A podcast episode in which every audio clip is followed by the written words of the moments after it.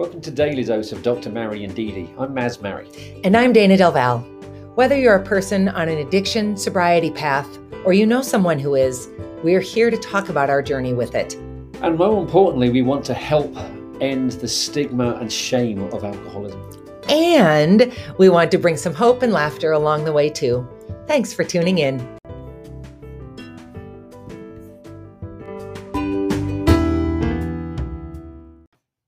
Good morning. Good morning.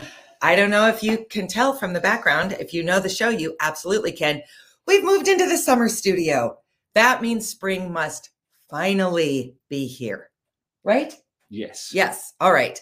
We'll take that from the yeah. uh, plant cell wall biochemist, A K A our local resident meteorologist. Well, you can tell it is spring because we have a, I suppose it's two and a half feet high raised bed that we grow herbs in in the summer. So yesterday Dana took a picture of a bunny that managed so, to jump into it. So naughty. Yes, the rabbits are in full force. Who had any idea that having a dog and then not having a dog would make such a difference yeah, to the really rabbit did population? A better job than we thought. Anyway, this is not a show about our deceased dog. We are super, super, super excited today. We have a brand new to us guest. We just met her three and a half minutes ago. So we will be learning all about Arlena Allen along with you. She hosts the podcast, the One Day at a Time podcast. I was listening to some episodes this morning. I cannot wait to talk yep, with her. So let's bring her on. Yes. All right. Let me pull her up. Remember, everyone, you can ask questions and we will see them. So listen and engage with us. Arlena, hello. Hello there. Good morning. How are you? I'm so thrilled to have you with us. Thanks for joining. I'm so, so excited to be here. It's great. So, Arlena, you're in Boise. Boise, Idaho. Yes, ma'am. It's so beautiful there. It really is. And it was so funny because I'm from California. When my friends, we moved out here, we followed some friends out here. When they were moving, I was like, Boise, why Boise? What's in Idaho? Then wow. I came out there and I was like, oh, damn, we're moving. A lot of things are in Idaho. A lot of, a lot of geographic beauty and potatoes. Yeah. Yes. I know. I was going to say there's more than potatoes. Yeah. You know, when you marry an Irishman, he's on the quest for potatoes always. Oh. So. Right. Yeah. He he eats enough potatoes for both of us. Yes, there we go. Well, Arlena, let's jump right into it because your story's really interesting uh, and just well worth sharing. First of all, I just want to say that I happened to come across the fact that you have been so- sober since August, April twenty-third, nineteen ninety-four. So you just celebrated your twenty-eighth oh, year of sobriety. Gosh, congratulations. I did. Thank you so much. Yeah, I feel super blessed. And I celebrated it in Miami with five hundred other women at the She Recovers event. I'm not, I don't know if you're familiar with that organization. I've heard of it. Yeah. I mean, so their tagline is everyone's recovering from something, but it was so much fun and it was beautiful. And I just feel super blessed and like, why, why me? Why did I get so lucky? But well, I would argue it's luck and work. You did some work. I know why. Wake up one day under some sort of shiny star and be sober. Oh, shiny star. Wouldn't that have been nice? No, yeah. I did not wake up. It was more like somebody else's ceiling. I was like, uh, that's not my ceiling. How did I get here again? Yeah. So, so let's go into that, Arlena. Talk yeah. about that journey from wherever you want to start to uh, twenty-eight years and a few days ago. Yeah. So, I mean, I think it's super important to talk about family of origin stuff because that sort of sets the context for the entire journey. You know, my parents, my dad is from Kentucky. My mother is from Mexico City. And um, there were four hundred years of ministers on my dad's side. And my mother, she wasn't like super Catholic, but there was a lot, a lot of God growing up in my household and not a lot of drinking. My parents did not, um, display the drinking or using behaviors at all. Um, but a couple of things happened to me when I was very young. Um, I was molested by a neighbor and that at a really young age, and then my parents divorced okay. and, you know, being, and then we, you know, there was a lot of church in my life too. So I had this idea that I was bad trying to get good, you know, mm-hmm. and then um, when these things happened to me, I sort of in my child mind decided what those events meant. It meant that I was bad. It meant that I wasn't worthy. It meant that I was broken. And I felt like I had, you know, was spending my time and thoughts trying to be saved or, um, get well or whatever. I don't know. So I thought I've had this feeling that I was fundamentally bad or broken. And so, you know, when I found alcohol at the tender age, it was between eight and ten. And I really just cannot, yeah, I was young. I cannot wrap my head around it being much younger than ten. I, my, I met my stepdad when I was ten years old. He gave me my very first journal when I was ten. And obviously it was before that. My mom had gone out on a date and my sister and I were left home alone when I had my first drink. And I don't know why I decided to do this, but I decided to have a drink. I have an older sister. She was almost two years older than me. She and I were left home alone when mom went out to dinner. And I thought it'd be a great idea to drink some of the booze that was in this bottle in the cabinet. It must have been left over from a party. And I don't even know why, where that idea came from or why I decided to do it. But I'll tell you what, when I took that first drink, it burned my lips. It burned all the way down. But when it hit bottom, that warmth spread through my whole body. And all the, I hate to say self-hatred and self-consciousness, but all that was lifted. And all I was left with was this amazing feeling. And I actually didn't realize how bad I felt until I felt really good. It was like the juxtaposition of those two feelings, like was burning my psyche forever. And yeah. And so that's, that's, that was my first drink. And then it was sort of, and I got, I um, was falling down and I threw up. My sister cleaned me up and put me to bed. And she never said anything to my mother. Years later, I asked her, why didn't you say anything to mom? And she said, because I would have gotten in trouble. Oh. And that, it really just speaks to the dynamic in our house of, you know, taking inappropriate responsibility for others and not taking enough responsibility, you know, years later, you know, through a lot of work. That's a lot of, yeah, yeah, yeah, yeah, yeah. I realized that was the dynamic. So that's kind of how it started. And that sort of um, theme was consistent right up until I was twenty-five years old and, and, you know, crashed and burned and decided to get some help. I thought wow. I'd pause and let you ask a question. I will totally ramble if you let me. No, no, this so is what this is this, what this show yeah. is about. If if it was no, about right. that's Tuesday. Thursdays is about someone no, else. I, so that's fabulous. An, an old friend of ours now, he once said to me, because he listens to us, he said, you know what's good about you two? You let your guests speak. Oh my gosh. Do you so, know that is probably the number one criticism I get on my podcast is I have questions, I get excited and I and I interrupt people. They get so mad. I have to work at it. You yeah. will often see me do this. Yeah, I do that. I think I didn't know I'm trying to stop myself. Like you guys are like holding each yeah. other back. Like, yeah. Yeah, it's kind of you know a little bit of a trigger thing that that happens with us. But um, so funny. Wow, but that's um, you know.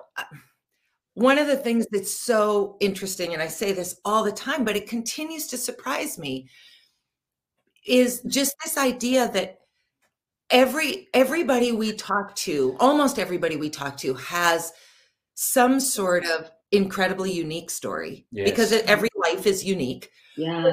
But so many of the emotional responses to alcohol are the same. Oh, yeah.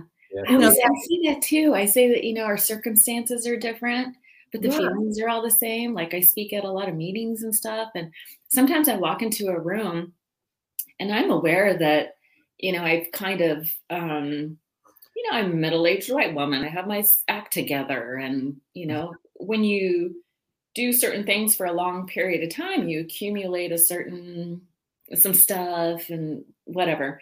And I walk, sometimes I walk into a room, like a re, I walked into this uh, women's center, Mariposa in uh, California. And I looked at these women, I thought they look very different from me. I'm afraid they won't relate to me. But then I started talking about the feelings, you know, there was a lot of stuff that happened between that first drink and the last drink, right? There were things like, um, you know, I often had that experience when I was drinking that I would just, like I had two alter egos. It was either Wimpy Wendy or Badass Betsy because I was either crying or fighting when I was loaded. And I'd wake up the next morning and be like, what was that all about? Yeah. And I realized that I was never taught any coping skills, right? Mm-hmm. Like when I was growing up, my mom had two feelings. She was either really happy or really pissed. And I felt like she saved her happy face for the outside world. I mean, she was a hardworking, I, I get it. It's like I'm a middle-aged woman with two kids myself. Now I get it. But then I didn't, mm-hmm. right? I didn't know what, and my predominant feelings growing up were guilty and wrong. right? And so my covering strategies for this not enough, not good enough was achievement. So I became like this achievement junkie, you know. It was like the the good, not good enough was sort of like hardwired. And it wasn't really, you know, and I don't blame my mom or anything like that. You know, she grew up in a very different time and with a different skill set, like no skills really. Like her mom is like, she's ninety-five now and she was one of ten. She didn't have time to, you know, cater to my, nurture, nurture her, protect her, all this yeah. stuff that I needed her to be for me. Right. Yeah. She wasn't those things. It was kind of like, oh, I gave you girls a lot of independence. And I was like, oh, I kind of felt like abandonment, but okay. Yeah.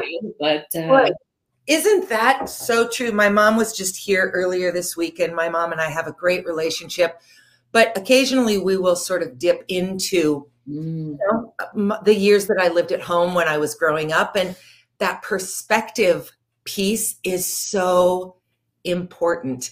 The way mm. I saw something and the way saw the exact same thing might be night and day, and neither perspective perspective is wrong, but it sure clouds how you move yeah. through the world. That's really interesting that you're able to have those conversations with her. Like how how open can you be with your mom? Can you do you are you able to be like, oh, that really hurt my feelings when this happened? Yes. Yeah, I, I actually just recently witnessed um, mm-hmm. that, and it's it's not, if I said that to my mother, she'd It would be a different conversation. She'd go hysterical and wouldn't talk to me. yeah, oh, she wouldn't. She would be offended. Yeah, yeah I, I have an extraordinary mother. She, when she's, I mean, I can't believe she hasn't already written in. She will. But when she sees this, she's going to be ill that she went home yesterday, because she could have just popped in and said, Arlena, let me tell you. Let me tell you about this one. She would have done. Yeah. Let me tell you my side of the story. Well, it's so yeah. interesting because, um, you know, we all grow and evolve and change, right? And my mom definitely grew and evolved and changed over the years. And it was so funny because to see her interact with my kids was amazing. You know, and I used to tell my boys, you know, that sweet little lady that comes here, that is not the bitch. That is not, yeah. That's your grandma. That is not my mom. Yeah, that's not my mom. Uh, you know, she changed a lot over the years, but still to the day she died, she couldn't really hear me. And I learned not to, you know, you don't go to the hardware store for bread, right? So every once in a while, every once in a while, I would want her to validate my negative feelings. My mom didn't do, my mom didn't do negative feelings. She was like the most positive, happy person you will ever meet. She wouldn't discuss. And so if I tried to share something that was, you know, causing me pain or whatever, if I needed some validation, if I was tempted to share with her, she would skip over it and go right to solution. And I just felt so unseen and not heard or understood, but it bothered me less as, you know, I was sober a long time, right? So we had a lot of time together where I was uh, behaving appropriately. So uh, I just learned not to take certain things to her and ask her for something that she couldn't give me. And it was okay. Well, I do think when you become a parent yourself, you do have the opportunity to try different things to realize, oh, wow, so I'm not doing what she did, but I'm making my own catastrophic mistakes as a parent. Oh, Lord have mercy. Also, also yes. I think you develop some grace, because you realize even, even good parent-child relationships are hard. It's a lot of work to parent, and we're all showing up as well as we can. And you got it. It is, it is really hard. Yeah. You know, it's so interesting. So the work, a lot of the work I do now is around, you know, uh, helping people get sober. But once we get sober and identify patterns of behavior, sometimes those patterns are hard to change, even if we have the awareness. And I do uh, hypnosis with my clients to sort of really change that subconscious programming that's very difficult to get to in like cognitive behavioral therapies or other kinds of therapies. Like they, they all work, but uh, I, I found I was so interested in the subconscious mind and how our brains work. And, you know, one of the processes I do is the forgiveness of others. And, you know, and I went through the experience myself. I, I sat, you know, got into a hypnosis state, and the facilitator was like, you know, visualize your mother sitting in a chair across from you, and you, she's not going to be able to, she won't remember this after she leaves. It was permission to tell her all the times I felt hurt by her And the lady was like really egging me on, let her have it, get it all out, get all. And it was like a somatic experience too. It was it's just so, all the stuff we do after recovery is so weird sometimes. I was there for it. I was like, yes, I'll do all the weird things. Cause listen, let's not get it twisted. I did a lot of weird stuff when I was, I was getting loaded. Say, nothing was weirder than what you did, yeah. Simply drinking too much alcohol. Yeah. Yeah. yeah so um, it was really amazing. It was an experience to get it all out, to express all the anger and disappointment. And then she had me switch seats where I was my mom, and I had to explain and account for all the things that I did, like being my mom, embodying my mother and speaking for her. And it was like that realization that, wow, she was just a woman doing the best she could with lim- limited information. And the truth of the matter is, is that she did a phenomenal job in her life. Like, she just passed away six months ago, and I can look back on all the things that she did. Thank you. Yeah, I can look back on all the things that she did, and I was like, wow, she was really amazing. Mm-hmm. She did the best she could, and it just gave me a level of empathy for her, which in turn allowed me to give myself some empathy and grace for my own mistakes as a mom. Yeah. I mean, it let, it let you get to a place of peace and celebrate a life, knowing that this, yeah. I'm not going to forget it because it was worth remembering. Yeah, I- it's so interesting. I had this really, I'm having difficulty articulating, hopefully it'll, I'll be able to articulate. I had this really interesting experience. Um, So after my mom died, it was like all I could see is like the amazing woman that she was. It was like all the things I had been holding on to. And that was really one of the things I regret, is not being able to resolve that resentment to mm-hmm. like nothing. Because mm-hmm. there were times when she was with me and she'd be telling me all these stories about her neighbors and people I didn't know. And I'm like, you're not asking me anything about my life, right? But she knew all about all the neighbors. And it was, you know, I didn't take it well, you know, and there were times where I was like, oh, you know, like withholding love for mom because, you know, whatever, human. Mm-hmm. And after she died, it was like, all I could see is the good things about her. And I sort of had like this weird, like, how am I judging me right now? Like, you know, our soul's eternal. What if my soul, after I after I die and ascend to heaven, be like, oh, I wish I would have seen all the good things about me. Just like, mm-hmm. do you know, does that make sense? I don't know if yeah. I'm ever going to be able to explain this, right? But that no. was like her gift to me. That was like her gift to me is like, you know, she left this world, and then I, and I had that experience of like, oh, all I see is the good. Oh, that's right. That's all that matters. Like when she was dying, I was listening to her conversations with her friends. They were to all that, you know what they were talking about? They were talking about how they were there for each other during the hard times, that they loved each other, that they had a lot of good laughs. And that's all that mattered. That's all that mattered in the end, was that they loved each other, and they were just, I'm not saying we're all just walking each other home. Yeah. That's the truth. I have such clarity about my day-to-day stuff now. Wow. Where I didn't have it before. That is a gift. That's yes, an incredible that gift, gift that now mm-hmm. you're sharing with us. So thank you. Thank you. Yeah. Um, I popped this up from my mother. I knew she would chime in, but I have to do a quick, she said. Mom was your mom? Yeah. So Arlena and Allen and made one name. So she did correct it, but to no avail. Okay. Arlena, congratulations, first of all. I'm loving your story. Of course, you know that your mother did the best she could, and you also know that it wasn't the best for you if you were missing something. I'm indeed the mother they are referencing, and all I have done is take Dana's friends under the same umbrella and be the p- missing piece of mother they might be, which is true. Yeah. And, you know, taking applications for surrogate moms. She she likes um, Idaho, so I would say just connect the two of you, and you'll be set. I've actually had conversations with my sister. We're both parents now, and um, we sometimes we, her and I would talk on the phone, and we'll come to the realization that we started the conversation um, complaining about our mother, and then realize that our mother was right, and we're both sitting there going, "Damn it, whose turn it is to tell her?" I'm not going to admit to it. Right now, you did. I did it last time. It's your turn. Well, isn't that funny though? Because uh, I, I, the, the idea of right and wrong is really fuzzy. Because like we were talking earlier, that perspe- everybody has their own perspective based yeah. on the information that they have, right? It's like we establish some thoughts and ideas and beliefs, and then we make decisions based on the information that we have, and then we take action.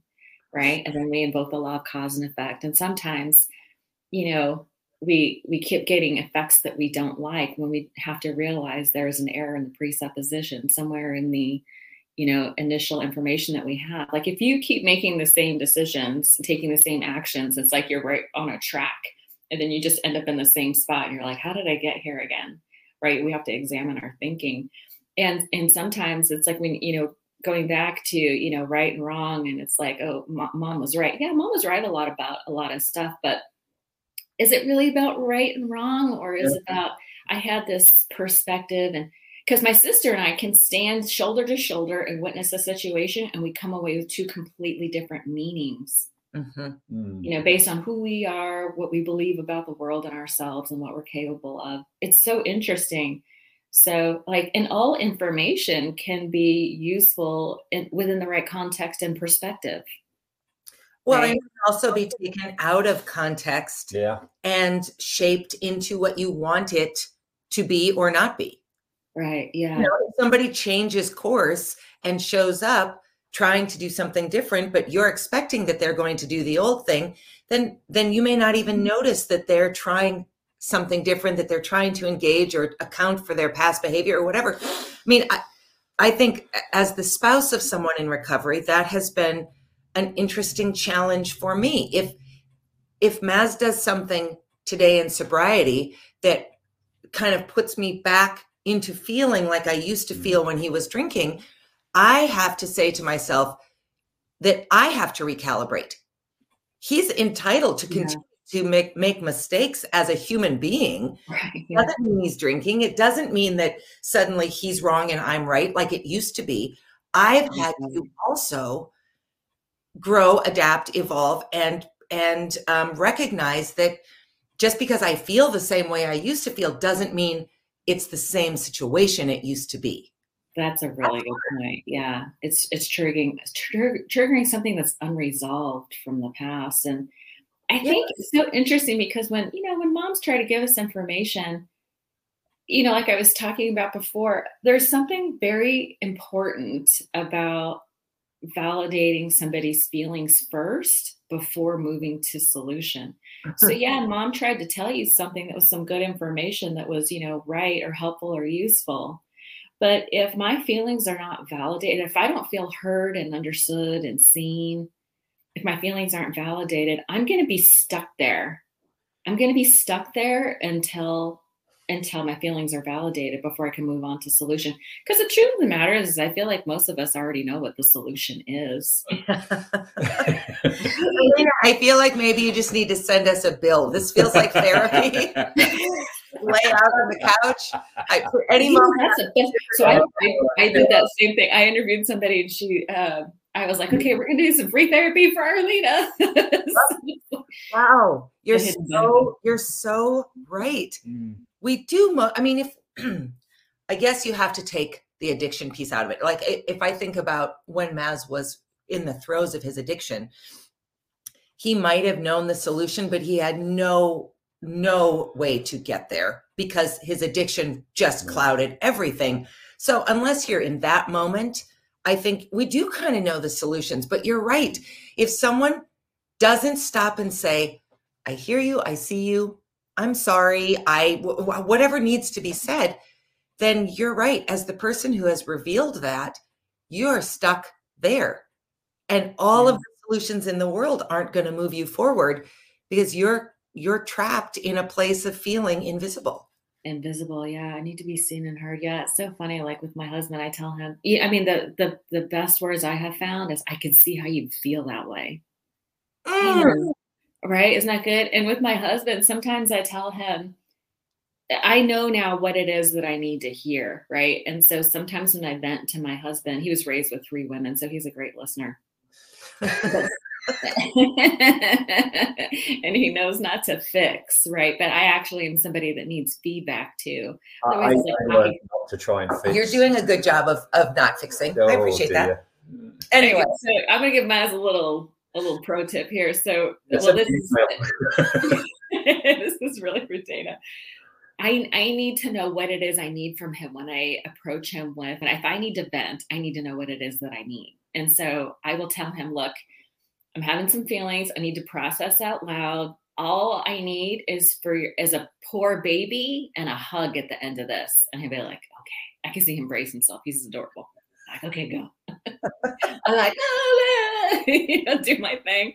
This happened and that happened. You know, and I explore all my feelings and I let it all out. And then I look and I'm like, and he goes, oh, poor baby. He gives me a hug. I can see how you feel that way. Yeah. Yeah. That's all I needed. And then I'm off on my merry way because I know what I'm supposed to do. That is so, do. so true. And I am sorry for the men in our lives who um, attach themselves to women who have a lot to say. I have a lot to say about almost every topic, whether I have feelings about it or not, know anything about it or not. I'll jump yes. into anything. So I appreciate that. It's not, we're, we're not easy women to be married to. I'll just say that. I'm going to make an assumption about you, Arlena, in the, you know, fifty, thirty-five minutes. Well, I'm so easy to live with. I don't know what you're talking about. Nonetheless. Well, I have come to understand that some people need talkers because they don't, they don't want to, you know, they don't want to say anything. They don't want to fill the void. Yeah. I'm happy to fill all the voids. So it's, it's about finding the person who can yin and yang you, I think. Yeah. Um, I, I'm curious to know about your podcast. Let's, let's transition sure. that a little bit because it's a really lovely place for really, really great conversation. So talk to us about your podcast.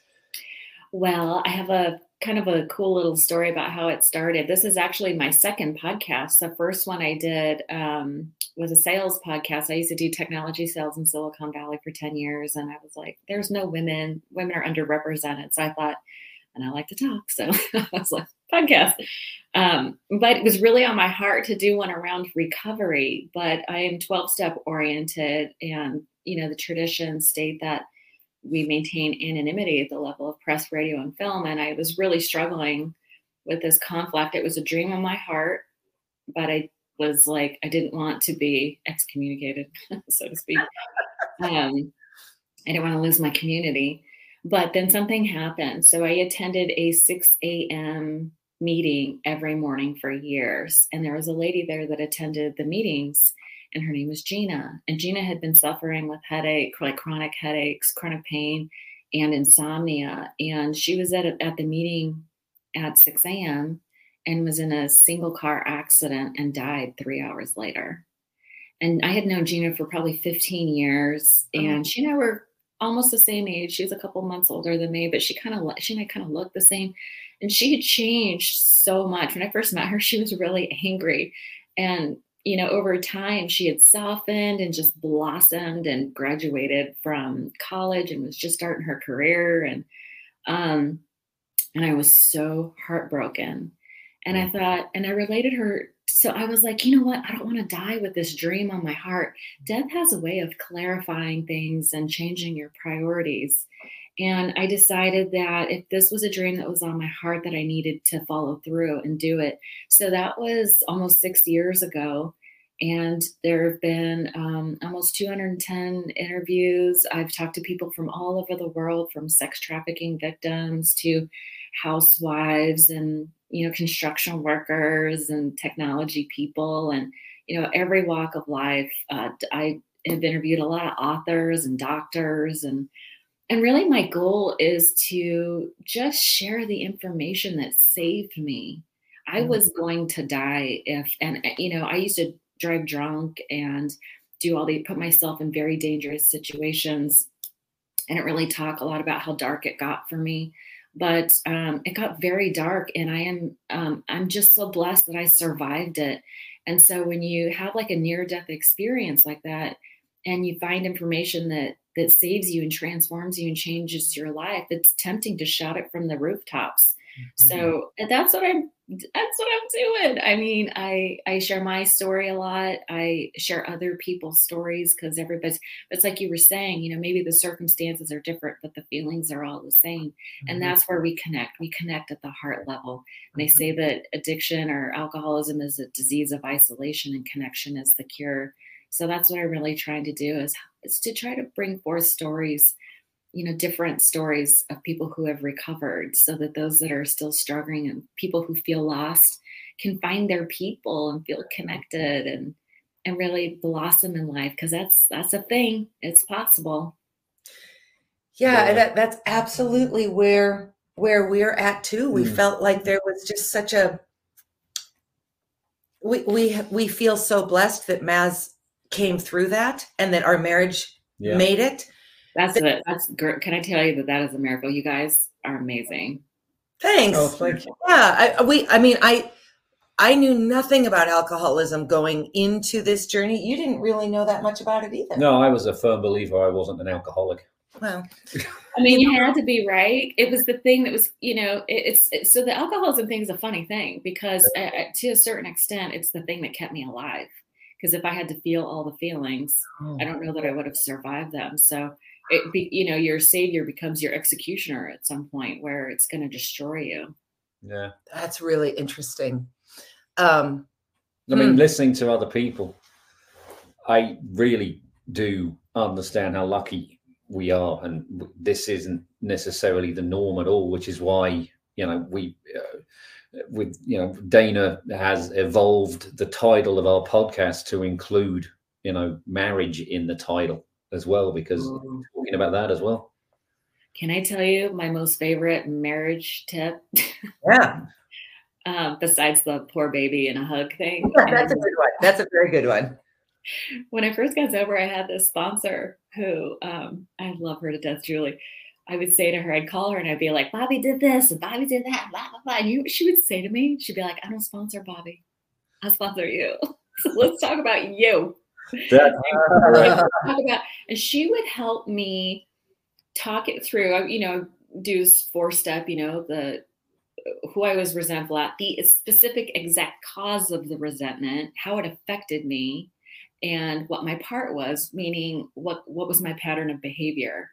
Mm-hmm. And oftentimes I felt like people were being mean to me. Turns out they were responding to something I had done, right? Mm-hmm. It was they were provoked in some way. Right. Okay. Or I had done something in some way. And I didn't see that part. I was just being me. All I could see was what you did wrong. So when, when Julie and I would work together, she would help me get clarity about my pattern of behavior, how my behavior affected him and how I may have hurt him or provoked him or however you want to say that. And she would help me get to the place of empathy for him. Mm. Where I was truly like, oh, wow, he's somebody I love. And I'm, you know, I, this is my part in this pattern, and owning it and being willing to go to him. And oh, humility, genuine humility, like, cause I love this person. He's my favorite person.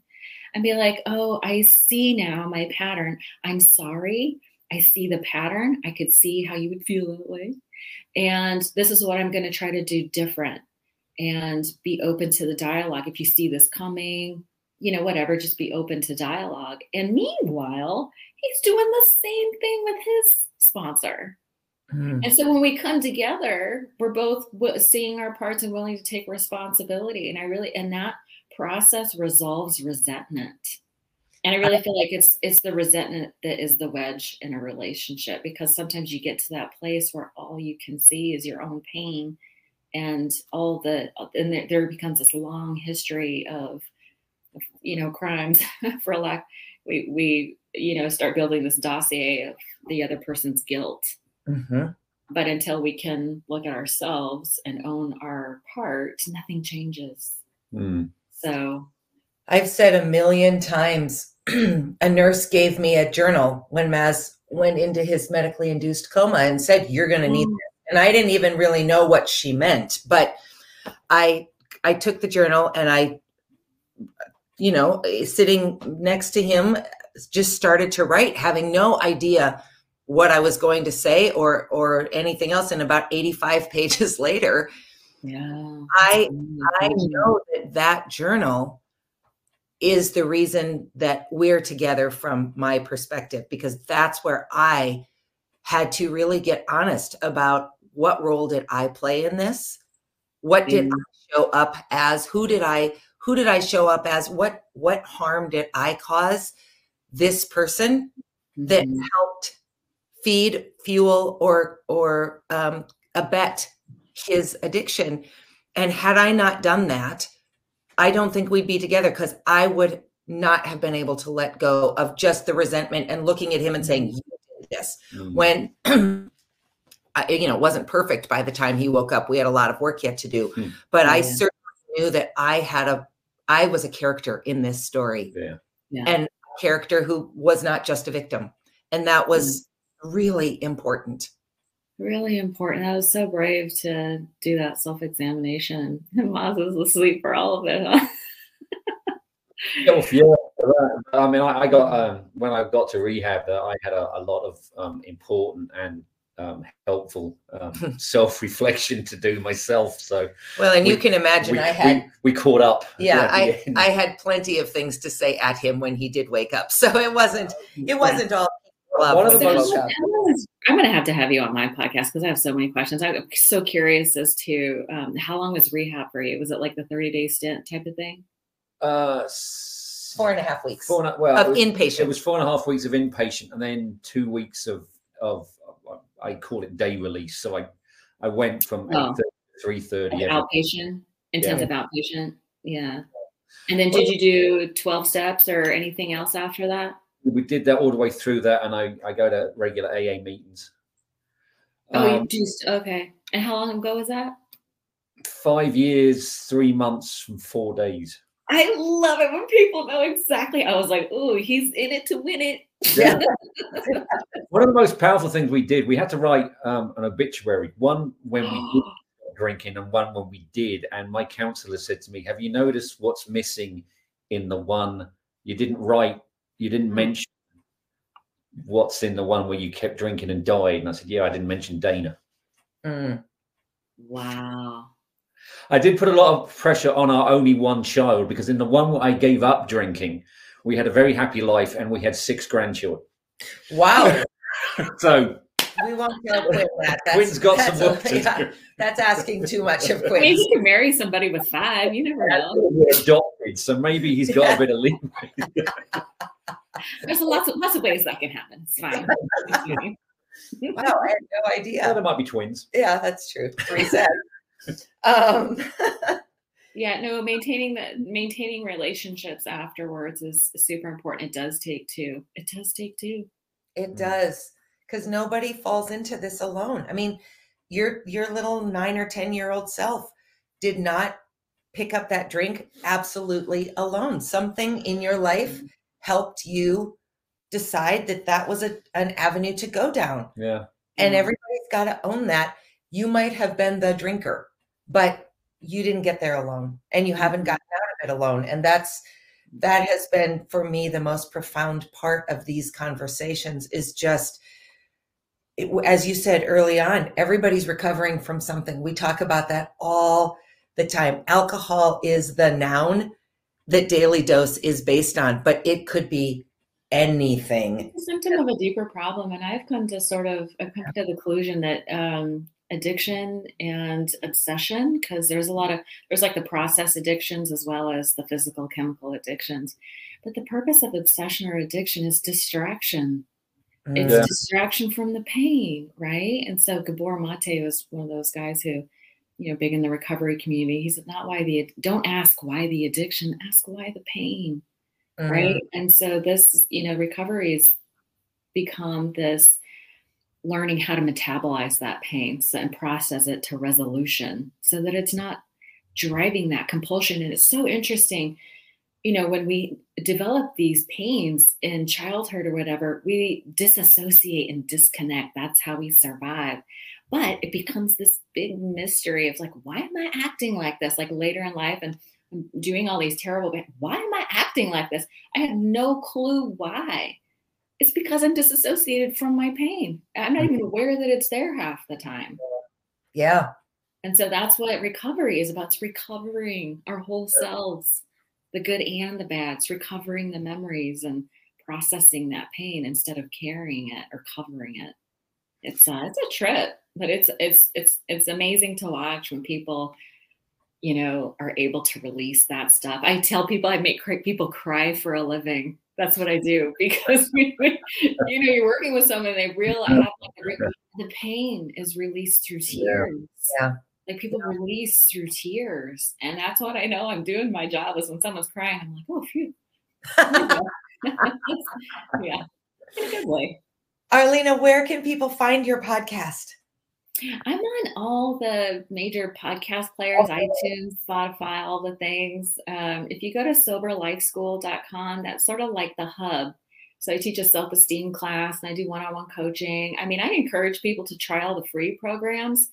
Um, I'm actually in the process. I'm going to be publishing a um, A A survival guide for people who are interested for the, you know, for people who want to try twelve steps, like the sober curious, but there's a lot of like resistance to twelve step programs. So this will be sort of, I totally know we're over time, but, but uh, no, there's no time. Do you, do, yeah. do you ever look, um, I've noticed this myself, you know, it's, it's the religious part of it.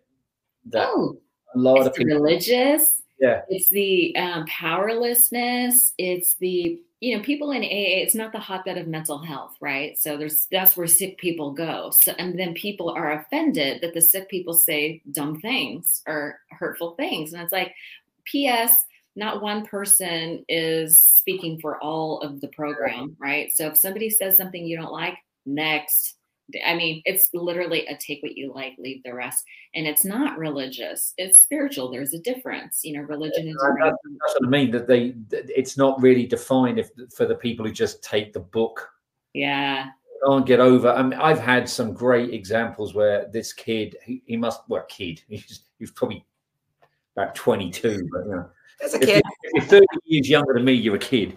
Yeah, I'm about fifties. Anyone under twenty is a baby. About he couldn't find his, you know, his um, something to believe in, you know, what his, yeah. what his foundation for faith was. And he said, you know, his the guy who was sponsoring said, what did you do when I told you to sit down? He said, I sat down. He said, well, your faith at the minute right now is the fact that you had faith that chair wouldn't collapse. Ooh, that's a good one. I, and that really stuck with me. I thought that's brilliant because a lot of people mm-hmm. make a mistake. As soon as someone mentions the word faith, you think of a religion, and it's not necessarily that. Yeah, it's not. There's, you know, I talk to people who are atheists who are able to, um, you know, take, uh, you know, like dive into the program because they use virtually the principles around spirituality, like kindness and love and grace. So they, they're calling it something else, but it's all the same. It's all, it doesn't matter what you call it. You know, people use the word God just because it's easiest. You kind of, everyone kind of, you say God, everyone kind of knows what you're talking about. It's a spirit. It's, you know, but what I didn't know when I first got there was that you could define what that word meant. Mm-hmm. So we can assign new meaning and redefine what it means to you. I didn't know that that was a thing.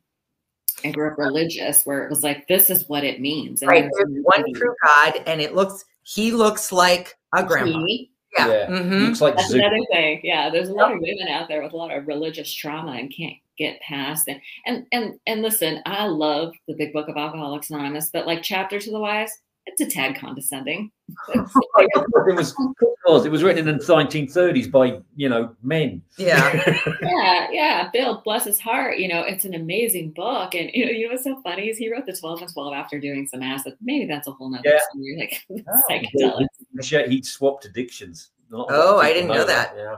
Yeah. Wow. I don't, yeah. So that, that's kind of interesting. But yeah, there are some very typical things I hear in the broader recovery community, why, why people can't or won't go. It's like turning your will over to something else. It feels like it's an external locus of control. It's actually not.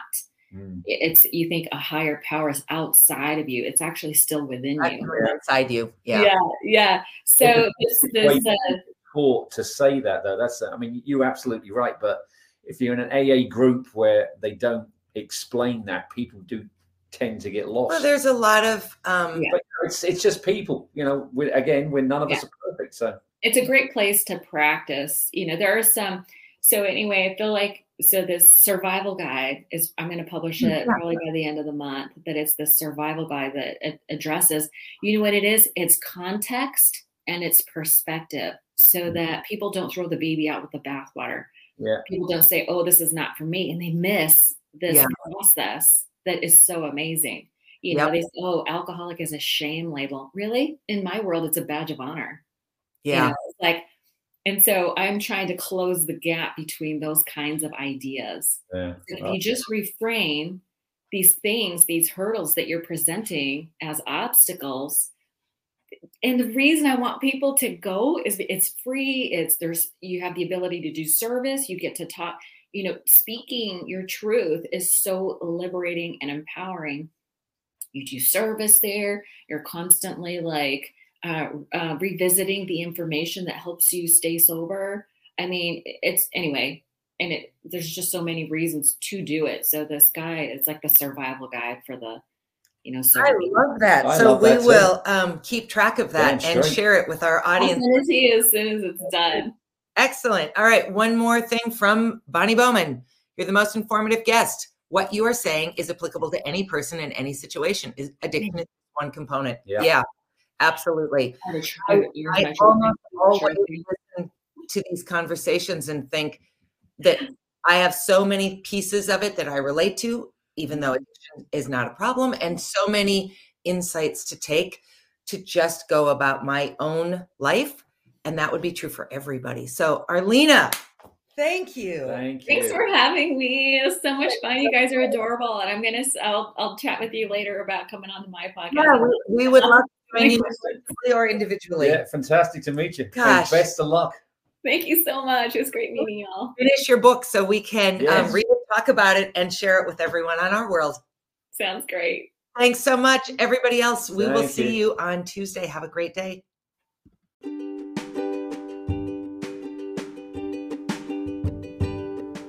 Thanks so much for tuning in to Daily Dose of Doctor Mary and D D. If you enjoyed the content and want to learn more, head over to Facebook to Daily Dose Doctor Mary D D. You can find us on YouTube under Dana Del Valle. And if you want to get signed up for our weekly newsletter, email me at D-A-Y-N-A at D-A-Y-N-A-D-E-L-V-A-L dot com. Have a great day. We hope to see you soon. Bye-bye.